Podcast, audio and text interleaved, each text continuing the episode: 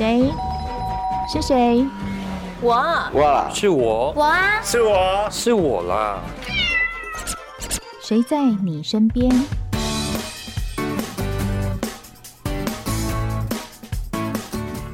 听众朋友，午安，欢迎收听今天的《谁在你身边》，我是梦萍。现在疫情慢慢的趋缓，我们的生活好像改变成以前，要慢慢回到以前的样子了。可是呢，不知道你有没有发现，我们真的变回以前了吗？有些事情真的像疫情发生前的一样吗？举例来说啊，现在口罩慢慢可以解封了，对不对？但是像我自己就会觉得说，到了某些可能人比较密集的地方，或者是说，诶，可以。允许不要戴口罩的地方，我心里还是觉得，嗯，啊，我要不要戴起来？就是这些一些心理的小变化，让我觉得说，我们的生活真的回到以前了吗？是不是我的心理也改变了什么呢？如果我改变了，是不是大家也有类似的状况？所以呢，今天在节目里面，我们很高兴邀请到台湾医疗健康咨商心理学会的理事长李玉婵。玉婵你好。哎，梦萍好，大家好。是今天会请到我们理事长来哦，就是呃，理事长在健康咨商心理这个部分一直是非常的有长才，我们都很依赖他给我们一些鼓励跟指示哈。为什么这样讲？其实像我们想问一下理事长，像我刚才讲的，就是说后疫情时代呢，其实我们的生活跟形态其实是多多少少有一点改变。在您接触的个案上，是不是也有类似的状况？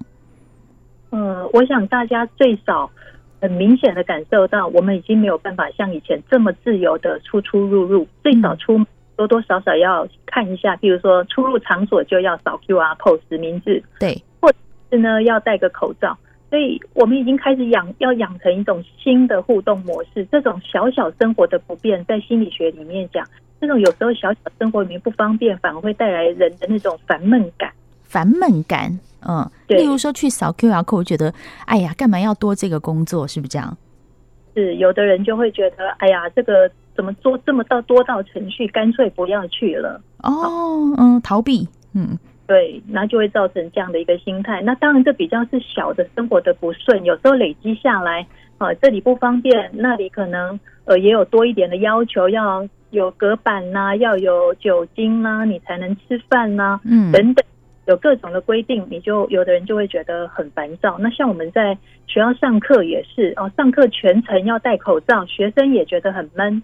哦，上一天老师也觉得很闷。那这些都是生活上面，其实为了防疫，大家共同愿意做，但是你还是会带来一种心理的烦闷感。你就是觉得你没有办法过跟以前一模一样那么自由自在的生活，是不是有点感觉我的自由感被剥夺了？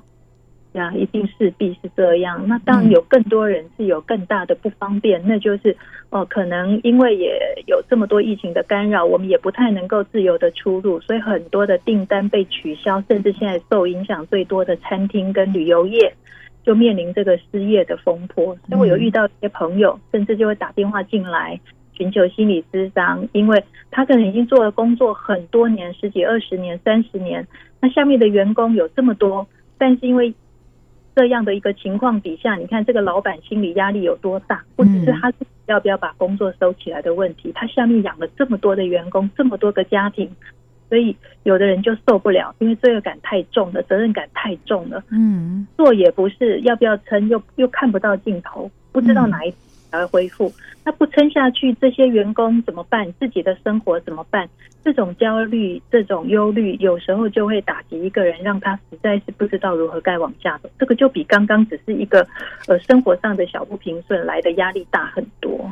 哇，那这样听起来，在各种各类的生活行为以及工作形态上，它会产生的后疫情的心情变化，其实是很多种。诶，我们刚刚听到理事长谈到的是说，好，第一个小小不方便的烦闷感，会造成可能我们逃避啊。但是再讲更大一点的是，我们现在最近看到有一些新闻，是因为他不想扫 QR code。因为他不想戴口罩，于是跟人家发生争执。这个是比刚刚那个烦闷更高一个阶层，就是生气、暴躁、易怒。那另外一种就是工作的压力，好，就像刚刚理事长提到的，他会有我要去养活这一家人呐，我要去养活二十个家庭的人，他就变成一种无助感会出来。好，所以我们刚刚归类有好几种，你看。逃避、烦闷、生气、暴躁、无助，至少就已经有这五种了耶。是啊，所以这个后疫情时代变成呢，我们大家都很鲜明的每天都去经验到这些的时候，其实也是在提醒我们一件事情。我们常讲人生不易十之八九，但过得很稀松平常的时候，就忘了这些事。真的，嗯，就来挑战说，哎，那你平常嘞？你平常真的有超前部署了吗？对这种烦闷啊、哦愤怒啦、无助啦，这种各种的情绪，你真的都有学到一些方式来做调节吗？那如果没有的话，如果这个疫情又继续撑下去，还是这样的一段时间，我们有没有？撑过这个这个困难的时候，所以今天要请理事长来跟我们谈一谈的，就是当我发现我有这些心理不管是严重或轻微的状况的时候，我们要怎么样来让自己过得更好一点？因为我们自己过得好，就会让你周围的朋友、亲友也会跟着好起来。哈，我们先来讲一下比较小的那个问题，就是逃避，好，或者是烦闷。当我发现我只要一出门，我就想啊。我要跟人群接触，我心里有点怪怪的，或者是啊，我要出去要戴口罩，我就不想出去了。这样子的情况下，这个算不算严重啊？要怎么办？嗯，德国前阵子就有人在讨论这件事情。他说疫情解封了，但是很多人出现了一种叫蜗居的心理，在自己的窝里面居在里面呢，啊，窝在里头就不想出门，很像我们现在常讲的宅男宅女。有些人就有办法在里面。哦，自得其乐那没有关系，但有的人是因为怕麻烦，或者怕出去染的染到这个这个不不小心染到疾病，嗯，或者是这种不方便，让我整天戴口罩，干脆不要去上学，不要去去做我要做的事情。那这样子的话，其实他就影响到他的一些基本的工作。如果久了，他还必须要外出工作，也变成了习惯不出门。其实我们看到蛮多，尤其是年轻人，哦，不是老。人，你看老人退休了，好像看起来他们久了就在家里，就不太喜欢出门了。那年轻人常常也这样。你看这段时间疫情待久了，我们很多人要出门，突然觉得怪怪的。对，从别人怪怪的椅子是可以坐还是不能坐？嗯，那种莫就会让大家处在一种莫名的焦虑里面。嗯。那那这个时候，其实是如何让自己安心，告诉自己说，那个其实都是一种正常的过渡阶段。人本来对陌生就，我们从小讲嘛，都要有居安思危的能力。嗯，那也因为疫情教会我们要这样做。可是有时候你不认真的去分析的时候，你会发现有些人的紧张焦虑还时来有自。哎，你那该紧张不戴口罩，这这我们都替他担心。嗯嗯嗯。恐惧焦虑是一种叫做真实的焦虑，该该有的烦恼，比如口袋都没钱，他不烦恼，我们都替他烦恼。对，啊，所以有一种是真实的焦虑。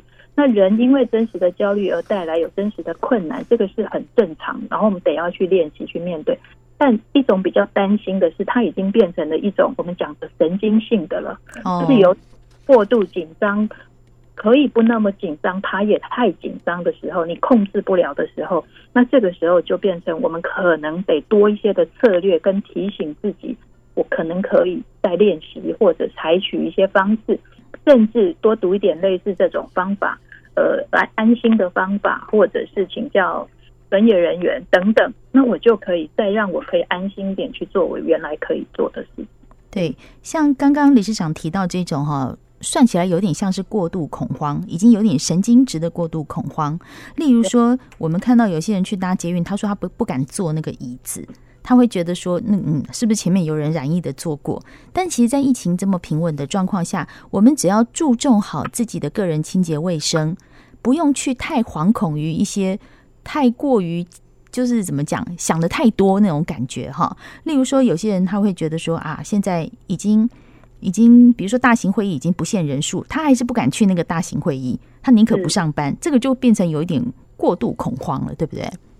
对，我有一个有我有一个朋友，呃，应该说我们的的就一个打电话进来，希望做心理咨询的，就是因为他开始要恢复上班了，但是他有他可以去上班，但他老板要派他出去参加这种大型会议，他很害怕。嗯，那。或者要叫他坐高铁去南部开会，他想到要坐高铁，他也害怕。嗯，然后要叫他呢，呃，要能够去去这种大型的行销的活动里面呢，他要去参加，甚至晚上大家要一起聚餐聚会去他也怕，嗯，他也怕。老板就问他，这三件事都做不到，你就不用来上班了。这样是就真的是因为过度的害怕而影响到他正常的生活及工作了。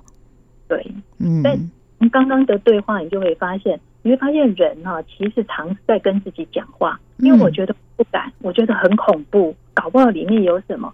所以我们有时候是自己会跟自己说一些话。我们说这个叫做自我对话。对。那有些人会选择拿一些话来自己吓自己。嗯。这是正常的，因为我们人要居安思危，提醒我们该要注意。但我们同时也要有另外一种声音，可以鼓励跟安慰自己，说其实没这么严重。嗯，对，OK 的，好，或者我可能呃可以跟告诉老板，我可以去工作，但卡拉 OK 我可不可以不要唱？嗯，但是也有一个呃可以可以比较安慰自己调节的地方，而不是全有全无都是很可怕，还是说完全不可能？去练习这种。自己自己鼓励自己的话是重要的。哎，我觉得这个方法倒是不错。哎，就是说不是全有全无哈，从某一些东西慢慢来修正自己的想法跟感觉。我们不能否认自己的感觉很重要，但是这个感觉不要让它影响到生活跟工作更重要。今天在节目里面，我们邀请到的是台湾医疗健康咨商心理学会的理事长李玉婵，来跟我们谈一谈在后疫情时代医病要怎么样先医心。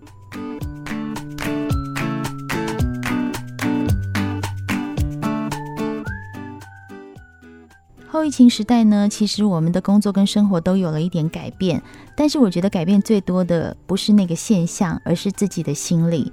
就像刚刚理事长李玉婵跟我们提到的是说，呃，有些人他自己觉得很害怕，自己在跟自己对话的过程中就吓了自己。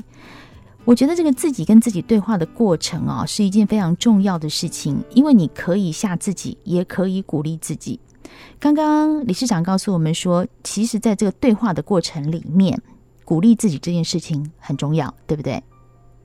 对，我们有时候在做这个所谓的心理智商，有些人他真的害怕到真的没办法出去工作，我们会教他，你要有一些台词是拿来鼓励自己的。虽然我知道我很胆小，虽然也许我觉得别人看我很奇怪，他们其实大部分当事人都知道。那但是我现在需要的是鼓励我自己，要能够走出去的话，那我要用什么话语？可是人在最害怕的时候都想不起来，嗯，所以这个时候就要储备一些好的方式鼓励自己的话语，就很像有时候我们会告诉自己啊，我可不可以给自己多一点的尝试跟勇气？也许今天会有不一样，哎，也许你这样跟自己讲一讲，你就可以是自己最有鼓励性的朋友，因为尤其疫情期间。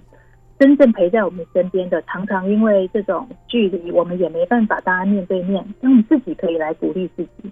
所以我最近昨天看到一句话，我觉得相当美好。他说：“世界上哈不缺少美的事物，好的事物，其实比较缺的是我们看到美的眼睛。”嗯嗯嗯。尤其是紧张、害怕、恐慌的发作的时候啊，你在很害怕的时候，你完全想不起来世界怎么还有好的事情。嗯。所以这这个这个有时候很简单的，像一个座右铭也好，一个 slogan 也好，还是一个移转的一个眼睛的眼睛也好，提醒自己啊。那所以储备一些自己好的这样的话语，其实应该是相当不错的。所以有时候我自己说，哎，如果这个疫情期间呢，世界这么的变化无常，也不知道哪天又突然突然又警戒了，什么时候又可以解封了。在无常的时候，我更要如常的生活。我每天就要照着我的规律，该睡觉的时候睡觉，该起床的时候起床，该该吃饭的时候吃饭，该快乐的时候该快乐。这样子无常的情况底下去用日呃呃这种如常的生活啦，嗯，我才能够找回如常的 tempo 跟规律，然后让自己感受到那个美好跟快乐。我每次跟理事长在聊天，我都会觉得哦。那个世界充满了能量的啊，因为理事长讲的好多那种建议，我都觉得好好受用、好实用。例如刚刚您提到说，我们要替自己准备一些台词，就是怎么样去鼓励自己。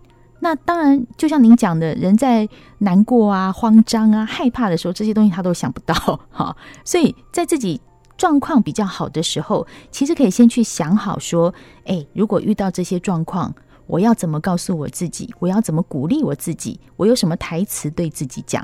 啊，其实像前阵子，呃，就是疫情比较紧张的时候呢，很多人可能会被框列嘛，然后要居家隔离，或者是到检疫旅馆去十四天这样子。其实那时候我就有想，哎，如果有一天我要被隔离十四天的时候，我该怎么办？因为像我一个比较喜欢往外跑的人，我就会开始担忧、害怕，说，呃，如果我要十四天不能出门，我要怎么办？你知道，就有那种感觉呢。嗯、那我就想。啊，光是担忧有用吗？一定要去想一些办法啊，对不对？